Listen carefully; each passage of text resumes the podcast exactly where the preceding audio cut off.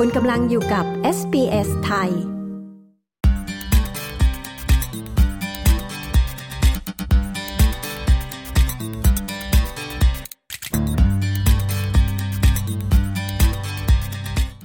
ณผู้ฟังคะ การสอบภาษาอังกฤษเป็นสิ่งที่หลายคนคุ้นเคยนะคะ เพราะต้องนำไปใช้ทั้งเพื่อยื่นศึกษาต่อ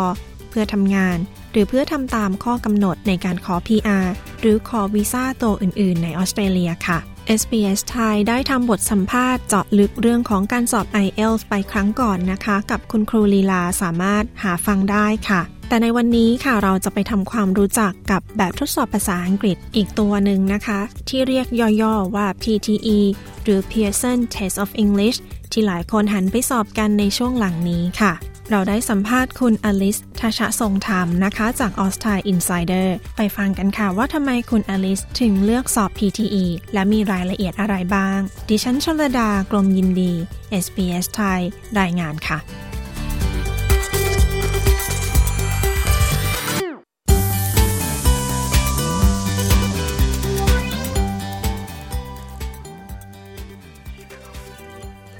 ชื่ออลิสทาชาทรงธรรมค่ะ รู้จักการสอบ PTE ได้ยังไงคะเอ่อหนูรู้จักการสอบ PTE ครั้งแรกตอนที่อยู่ห้องเดียวกับเพื่อนคนจีนนะคะก็คือเป็นรูมเมทตอนนั้นหนูยังสอบ IELTS อยู่ แล้วก็เหมือนสอบหลายรอบแล้วไม่ผ่านแล้วเห็นเพื่อนนั่งอ่านหนังสือติวภาษาอังกฤษกัน ก็เลยไปถามดูว่าทำอะไร เขาก็เลยบอกว่า ตอนนี้เขาเรียน PTE แล้วก็กำลังจะสอบ PTE หนูก็เลยถามเขาว่า PTE คืออะไร เขาก็เลยบอกว่านี่ยูยังสอบ i อเอลอยู่หรออะไรอย่างเงี้ยอืมก็เลยรู้จัก PTE ค่ะ ค่ะ ตอนนั้นน้องอลิสต้องสอบ PTE เพื่อใช้สำหรับทำอะไรคะตอนนั้นสอบเพื่อทำ skill assessment นะคะเพราะว่าเป็นออดิเตอร์ที่ไทยมา แล้วก็อยากจะใช้อ่าผลสอบภาษาอังกฤษเนี่ย เพื่อเอาไปยื่นทำ skill visa แล้วพอรู้ว่าเพื่อนคนจีนที่ห้องสอบ PTE เราก็เลยไปหาข้อมูลการสอบนี้ใช่ไหมคะ ใช่ค่ะ ก็ถามเอาจากเพื่อนเลย เพราะว่าเพื่อนเองเขาก็ไปเรียนมาเขาก็มี materials อะไรอย่างนี้อยู่แล้ว เราก็ไปนั่งดูกับเขา แล้วก็หาข้อมูลเพิ่มเติมเองด้วย แล้วก็เตรียมไปสอบเองค่ะ ช่วยเล่าให้ฟังหน่อยค่ะว่าการสอบ PTE เนี่ยเป็นยังไงมั่งคะ ก็การสอบ PTE ปกติก็จะมีสอบทั้งฟังพูดอ่านเขียนนะคะ แล้วก็ตัวเองอะรู้สึกว่าตั้งแต่ตอนเตรียมตัวสอบแล้ว รู้สึกว่าการสอบเขาเหมือนเล่นเกมมากกว่า แล้วก็การสอบค่อนข้าง practical แบบว่าเอาไปใช้หางานได้หรือว่าเหมือนคำถาม interview เหมือนคำถามสัมภาษณ์งาน หรือว่าการทดสอบในการเข้าทำงานอะไรอย่างเงี้ยค่ะ ก็เลยรู้สึกว่ามันไม่ได้ฝึกยากมาก แล้วพอตอนไปสอบก็รู้สึกว่า structure ของการสอบมันก็ clear มากค่ะ เช่นแบบส่วนที่พูดอย่างเงี้ยค่ะ เราก็มันมีให้พูดสิ่งที่ได้ยิน แล้วก็แบบมีให้บรรยายรูปภาพคือเราเห็นรูปภาพ เราก็พูดบรรยายรูปภาพมันดูแบบมัน natural มากแล้วมันง่ายมาก แล้วก็เป็นการสอบกับคอมพิวเตอร์ล้วนๆ มันก็เลยเหมือนมีความเกรงน้อยกว่า อาจจะเป็นเพราะว่าเหมาะกับ international student ที่อาจจะยังไม่ชินกับการพูดกับฝรั่งอะไรเงี้ยพอพูดกับคอมมันก็เลยรู้สึกสบายกว่าค่ะคือช่วยอธิบายตรงนี้ให้ฟังหน่อยได้ไหมคะว่าเป็นยังไงคะพอเข้าไปถึงก็คือเรานั่งสอบตรงหน้าคอมพิวเตอร์อย่างเงี้ยเลยเหรอคะใช่ค่ะ เขาก็จะเหมือนมีให้ headphone มา แล้วก็ต่างคนต่างใส่ headphone แล้วก็นั่งฟังเสียงแล้วก็ต่างคนต่างทำไปหน้าคอมค่ะ ค่ะ แล้วก็มีทั้งฟังพูดอ่านเขียนเหมือนกับ คล้ายๆ กับข้อสอบ IELTS เลยใช่ไหมคะใช่ค่ะ เหมือนไอเอลเลยค่ะ แต่แค่มีทั้งฟังพูดอ่านเขียน แต่ว่าส่วนที่ไม่เหมือนก็คือว่าวิธีการสอบหรือว่าสไตล์ข้อสอบไม่เหมือนกันค่ะ คำว่าสไตล์ข้อสอบไม่เหมือนกันนี่น้องอลิสช่วยอธิบายให้ฟังหน่อยค่ะว่า ไม่เหมือนกันยังไงคะเช่นการเขียนนะคะ ถ้าเป็น i อเอลก็คือว่าเราจะต้องแบบเขียนไปเรียงความจากหัวข้อที่เขามาให้ หรือว่าเขียนบรรยายรูปภาพอะไรอย่างเงี้ยค่ะ แต่อันเนี้ยเขาจะเหมือนมีให้อ่าน แล้วก็เขียนสรุปสิ่งที่อ่านหรือว่าแบบ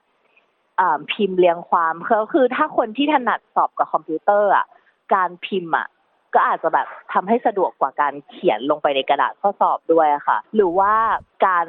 อ่านก็ตามทีอะค่ะ การอ่านเขาก็สอบหลายอย่าง ไม่ได้ให้แค่อ่านแบบพารากราฟ แล้วก็มาตอบคำถามหรือว่าเขียนตอบแต่ว่าเหมือนเขาจะมีแบบเหมือนเป็นเกม เช่นแบบเริ่มเติมคำในช่องว่าง ให้จัดเรียงลำดับเนื้อเรื่องเหมือนมีเนื้อเรื่องมา แล้วก็ให้เราเรียงว่าอันไหนมาก่อนมาหลังหรือว่า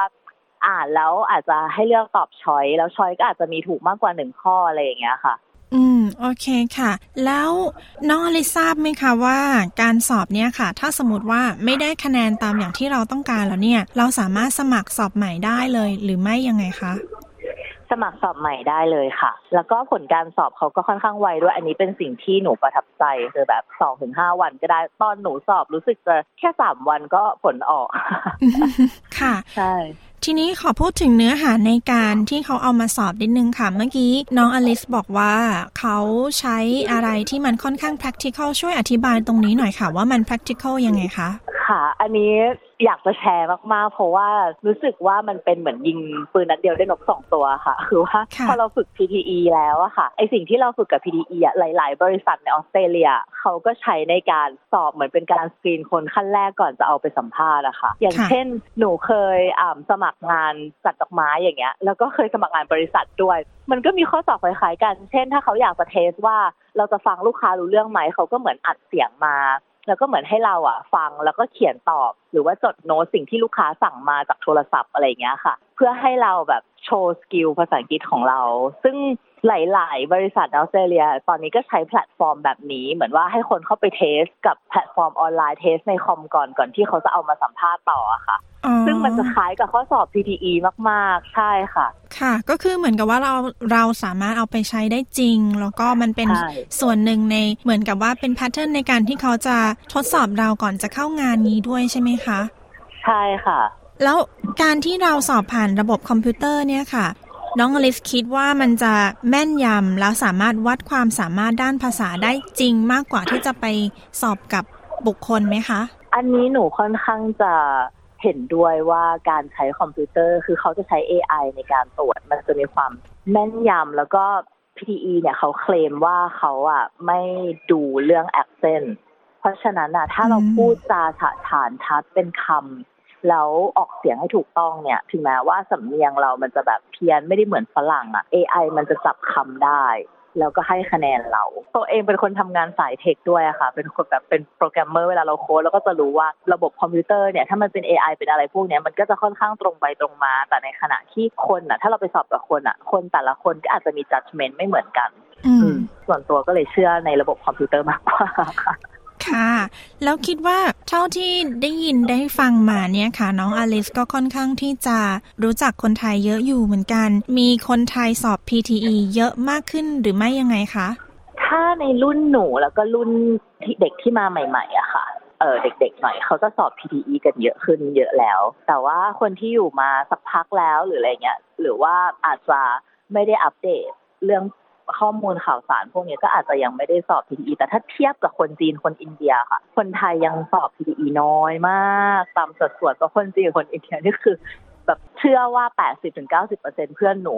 คนจีนคนอินเดียสอบ PTE กันหมดแล้ว อืม ค่ะ ก็คืออันนี้เป็นอีกทางเลือกหนึ่งในการสอบภาษาอังกฤษแล้วนำไปใช้นะคะ ไม่ว่าจะเป็นเอาไปใช้สำหรับเข้าเรียนหรือว่าทำงานหรือว่าในจุดประสงค์อื่นนะคะ ค่ะ ทีนี้ ในฐานะคนที่เคยสอบมาก่อนเนี่ยค่ะ มีเคล็ดลับในการแนะนำคนอื่นในการเตรียมสอบไหมคะ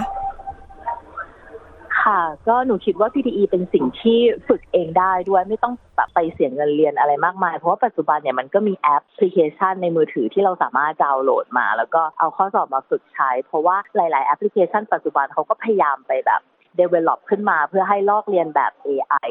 ที่ PTE ใช้ตรวจจริง ๆ เพื่อให้มันมีความแม่นยำเหมือนข้อสอบจริง เพราะฉะนั้นเราสามารถดาวน์โหลดแอปพวกนี้ค่ะ มาใช้ฝึกทำแบบนั่งเรียนนั่งอยู่บนรถไฟอะไรเงี้ยเราก็เล่นบนแอปได้แล้วมันก็จะเหมือนเหมือนข้อสอบจริงเป๊ะอย่างเช่นแบบแอป PTE Plus อะไรเงี้ยที่อลิสเคยใช้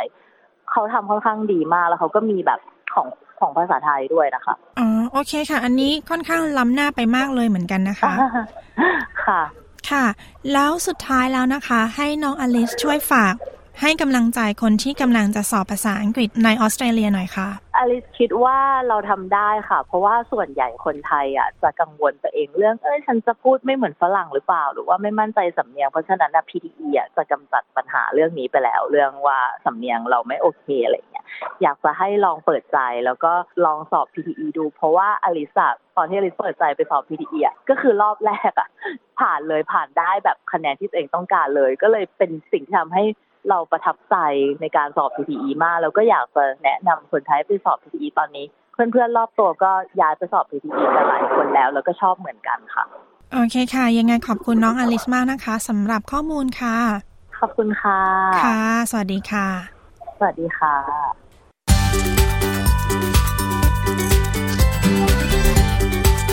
ที่จบไปนั้นนะคะ คือข้อมูลเรื่องของการสอบภาษาอังกฤษ PTE โดยคุณอลิสทาชทรงธรรมค่ะ คนไทยที่เคยสอบ PTE ดิฉันชลดากรมยินดี SBS ไทย รายงานค่ะ